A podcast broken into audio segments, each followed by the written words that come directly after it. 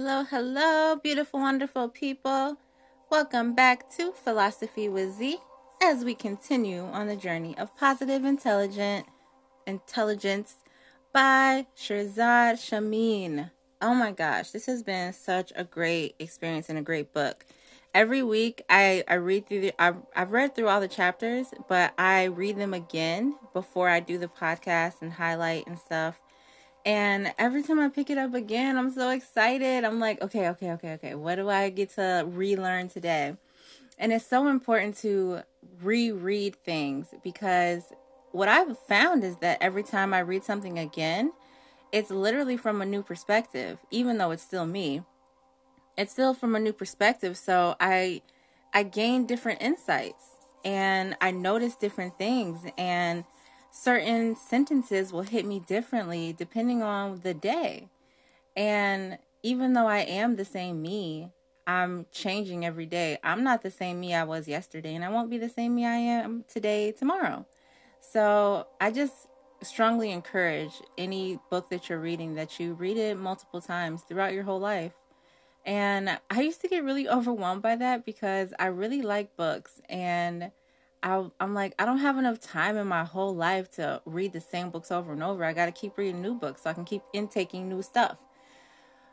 Maybe that can be a thing when it comes to fiction, um, like novels and stuff. But when it comes to these books that are like changing my mind and, and helping me change my world, these kind of books I find are very beneficial to keep reading. So anyway, let me just dive right into this chapter. This is chapter five, The Sage Perspective. And it's so good. It's so great. This is like finally where we're learning how to go a different route. Because the last chapter, we were talking about the judge and the saboteurs, mostly the judge. But now we're kind of moving into The, the more abstract, I would call it, how to use our mind to benefit us. So he begins by talking about how all distress is self-generated. So it's not really yourself. It's not me. It is my saboteurs. They cause all of my anxiety, disappointment, stress, anger, shame, guilt. All of these unpleasant things that cause me suffering. It's not really even me that's doing it to me. It's my saboteurs, which are within me, that are doing it to me. Because, you know, like, my perspective is that I truly want to live in happiness and peace. So, theoretically, I'm not going to do anything to disturb my own peace and happiness. And, like, I firmly believe that. So I, I'm like, what is this other thing that's causing me distress? Like, I know this isn't me because I don't want this for me. And so it's like, it kind of, sometimes kind of makes me feel crazy because I don't understand what's happening in my own head. But reading these books and like going through this course and just like observing myself more, becoming aware of the inner workings of my mind has really been such an enlightening experience, and the journey continues. I learn more about me every day. And he talks about how the saboteurs want to justify their own existence. And and once again, when I when I think about myself and observing myself and how I'm changing on this journey every day, I I definitely recognize when I'm feeling anxiety or something and I want to justify it so bad. And I hear this voice in my head that sounds so convincing that, like, yeah, we have every reason to be upset or anxious. For example, to be all the way honest, I am in a financial instability right now. And That that's so it's so weird for me to just say it because I don't even believe it as I'm saying it. Because just because I have a small number in my bank account, right now in this moment, and this moment is changing for whoever's listening to this. When you hear this, it's not even the same moment as when I record this. So that's why it's just like weird for me to say it, but it is what it is. My the number in my bank account is kind of low right now. And I I was having anxiety last week about paying my bills and like buying my food and stuff like that. So I'm like, uh, something's got to give. Like I got to do something, got to change something. I need to do something in my life to generate more income. And so that's what it is. Like, although I am in a certain position or circumstance, I don't have to judge it. I don't have to shame myself or feel guilty or angry about it. It just is what it is. And what it is, is an opportunity for me to be more sage-like. So with that being said, let me talk about what the SAGE is all about. This is just the part of me that will allow me to deal with situations and in a way that is like a gift.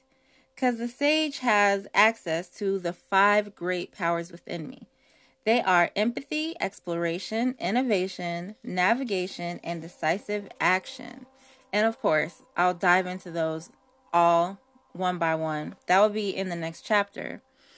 And the the benefit of all of this is just that the SAGE, rather than denying, rejecting, or resenting what is, such as my bank account being low, I'm not denying it or resenting it or anything like that. I, I accept it. It is what it is. And I see this as a gift, an opportunity.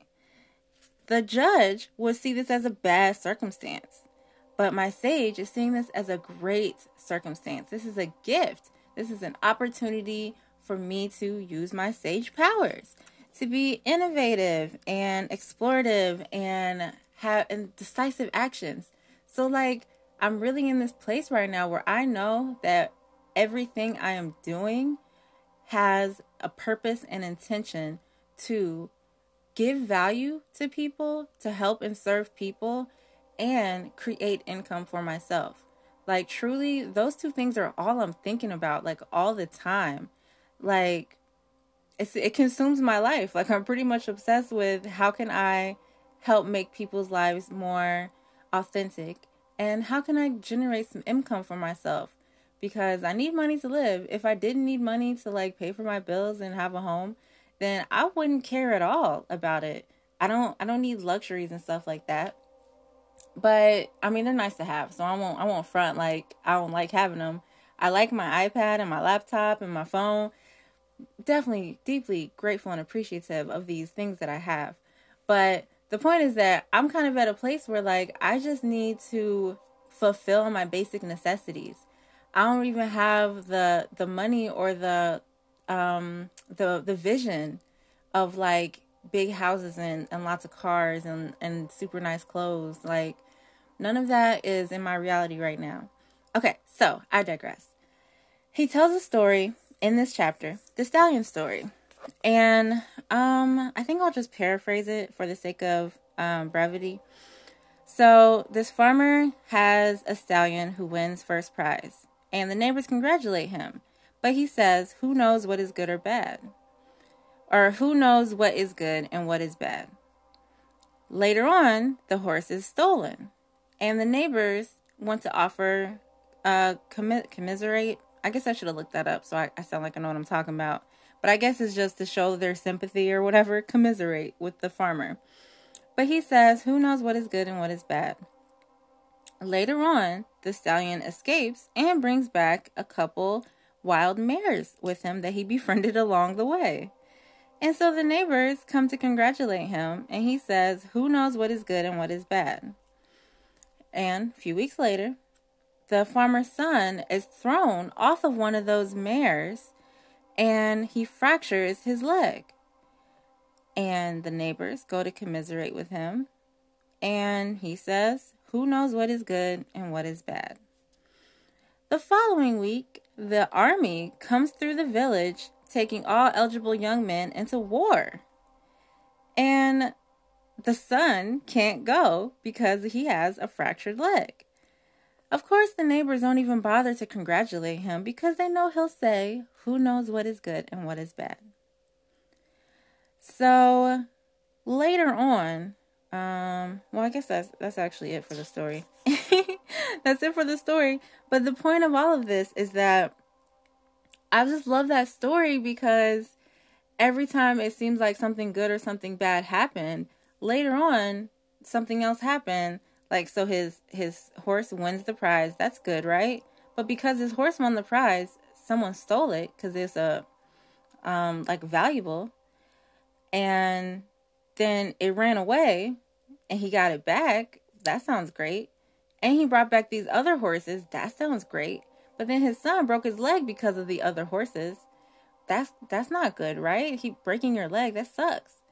But then, because he broke his leg, he didn't have to go to war, so that's kind of great. So it's just kind of funny, like, life is just like a series of seemingly random events that are really not good or not bad, just depends on your perspective of them. And it's it's weird. It goes on to say that, like, because he stayed at home, like, we don't know what happened next in the story. So they're like, okay, so what if he stayed at home and ended up catching the plague and dying? Like, that's extreme. But on the other side, he could have stayed at home and found the woman of his dreams and had a kid. And maybe that kid turned out to be, like, really mentally troubled and ill. Or maybe he turned out to be the greatest scientist that cures illnesses.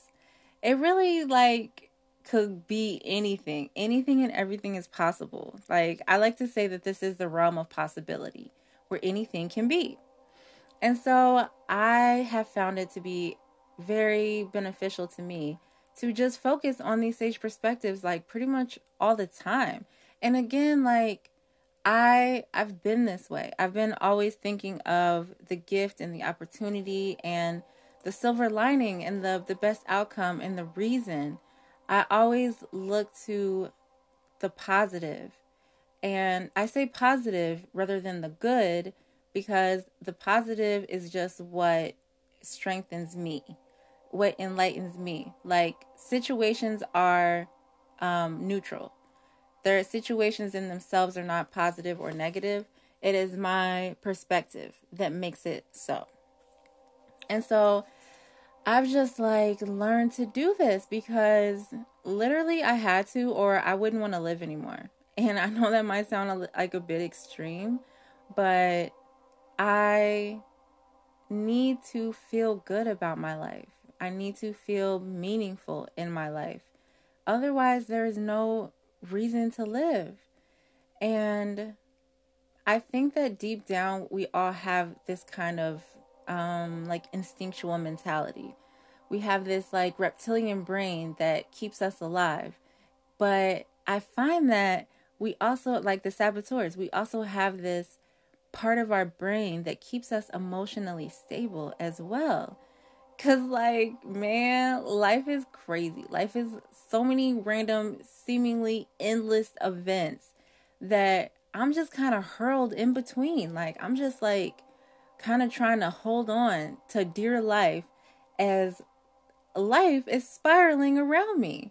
And sometimes I'm, like, totally crippled by, like, the fact that I'm just a tiny human on a tiny planet in a tiny solar system out of millions of solar systems and galaxies. And truly, I'm, like, insignificant in all of this. But other times, I'm just like, whoa, I'm a part of this huge, vast universe of multiverses, and I get to be here. I get to be a part of this. No one might ever know that I did this, but I'll know I did this, and it's just, like, such a miracle. Like, when I start thinking like that, I really can't get caught up in anything. Like, get I stub my toe, I wreck my car, I miss the bus, I lose my job. Like, pretty much everything is, like, meaningless because life is so meaningful. Okay. I, I super digress there, but it's just, it's just such a cool way to think about things. Life is just, like, a, such a fun mystery. And so I just like to think that everything is working out in my favor. Everything is happening for my highest good. And it's so cool. Like, he talks about the the fact that both the saboteurs and the sages are self-fulfilling prophecies. And that is the most profound piece right there. That both will happen. Whatever you believe will come to pass. And I think that just because I was so used to the the saboteur protecting me, keeping me in my comfort zone and like all that good stuff, so used to that, that just became the norm. It became the self-fulfilling prophecy. And it just got to a point where like that did not serve me anymore. It was keeping me in a place mentally that I was just growing out of. Like, as my life was changing, I grew out of it.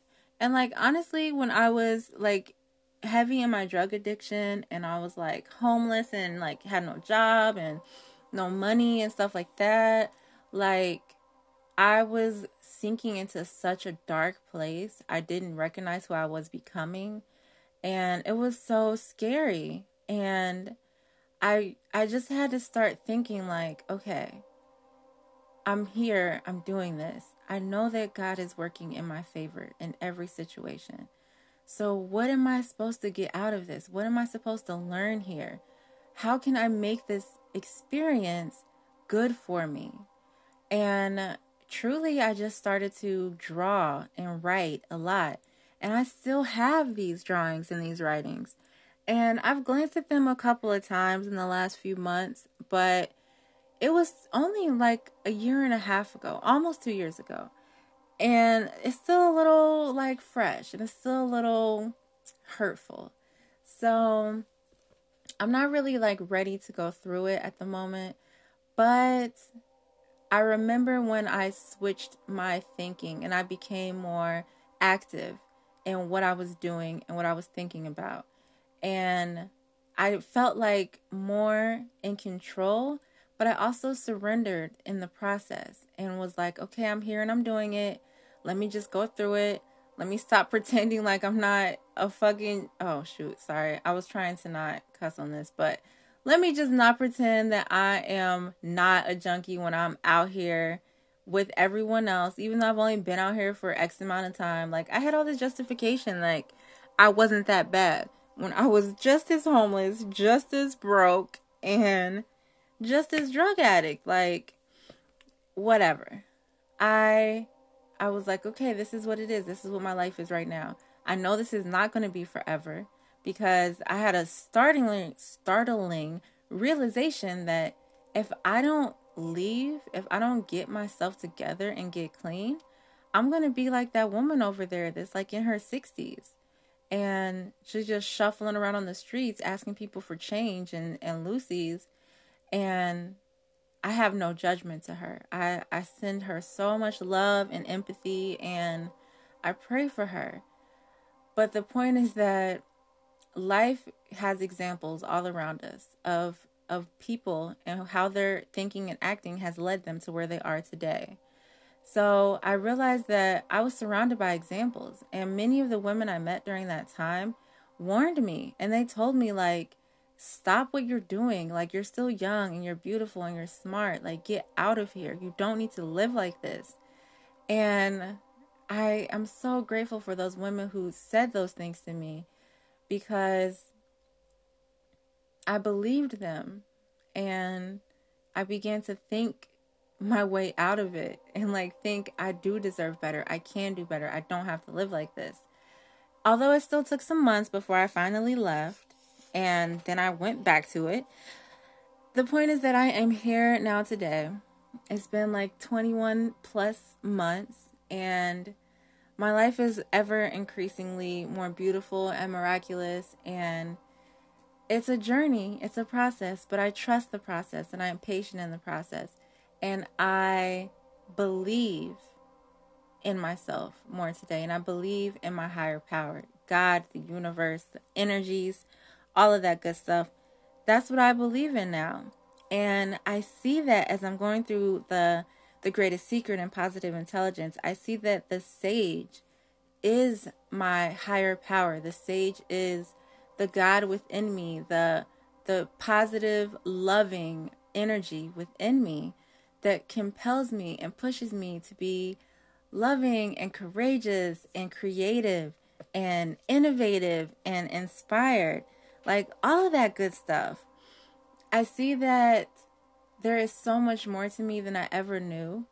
And I, I love and appreciate my saboteurs because they served a great purpose within me for a very long time. They kept me alive and safe in the world that I had created of scarcity and uncertainty and danger. They kept me safe. And as I wanted more for myself and believed in myself more, I moved out of that. And those those saboteurs like no longer serve me today. They they keep me in this mindset of moving in fear, and I don't want to move in fear because I don't need to. And like, as simple as that, like, I don't need to be afraid and fearful of anything because everything is working in my favor. So this this chapter and the next one, of course, have reinforced in me that whatever is happening in my life, whatever is coming my way, is a gift. And I can use it to my benefit because everything is happening in my favor. And so he kind of has like what he calls a three gifts technique.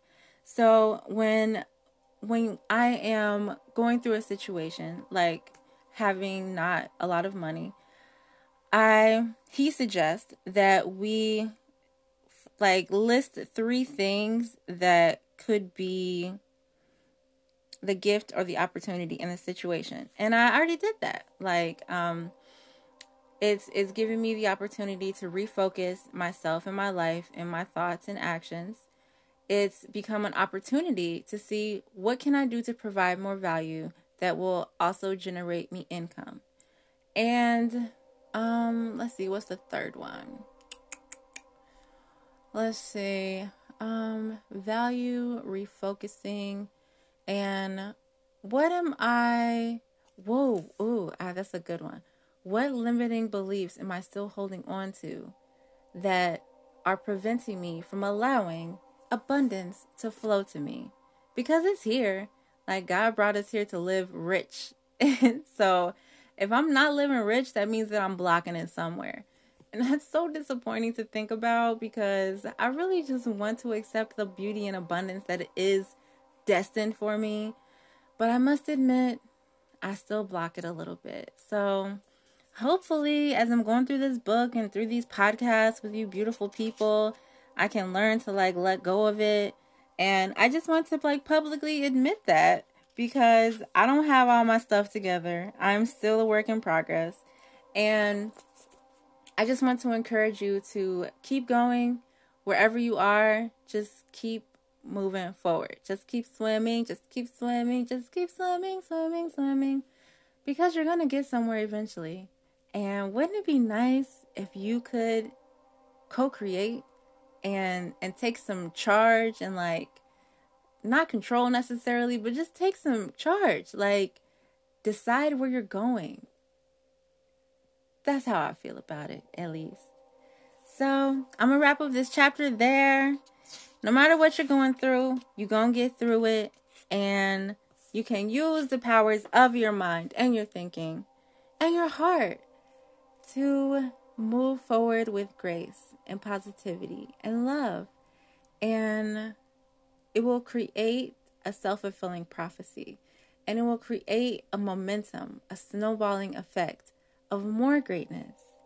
I believe in you, and I encourage you and embolden you to do so. Please let me know if there's anything I can do to help you with that. If you have any questions or anything that you might be thinking is holding you back from doing this, whatever the case may be, I'm here for you. I love you. Thank you for listening. Peace, love, and blessings. Until next time.